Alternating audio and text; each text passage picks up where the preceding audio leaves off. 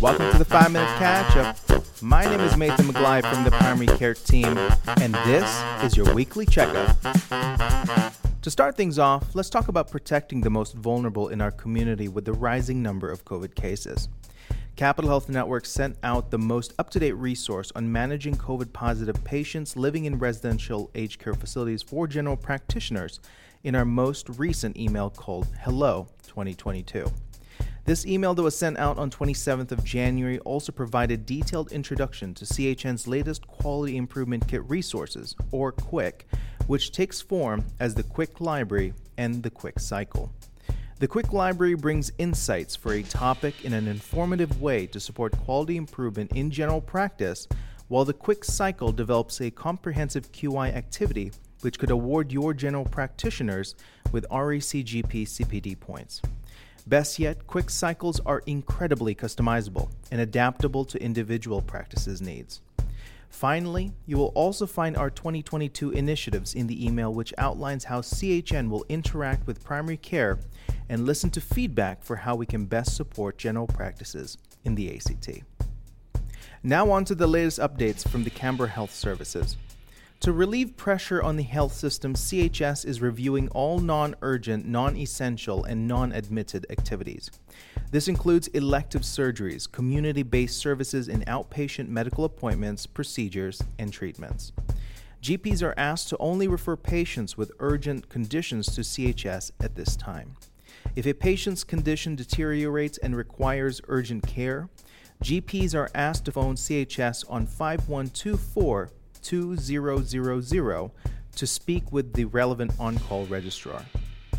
CHS is also experiencing a temporary junior medical officer or JMO shortage, which may impact GP's care provision.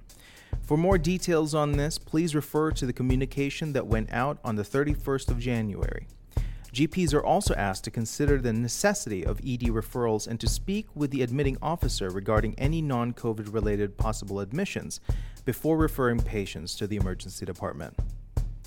Now it's time for the tidbits. Did you know your NASH PKI certificates needs to be upgraded to the NASH SHA-2 PKI certificate before the 13th of March 2022?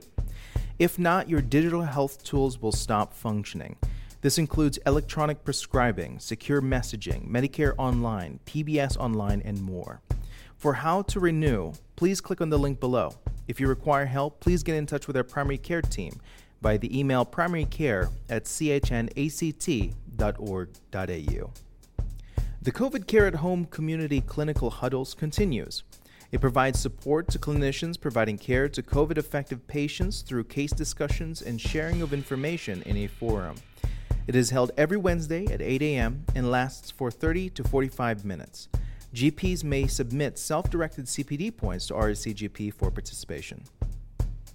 Finally, keep your eyes peeled for CHN's exciting release of the new QUIC Library resource in the coming weeks.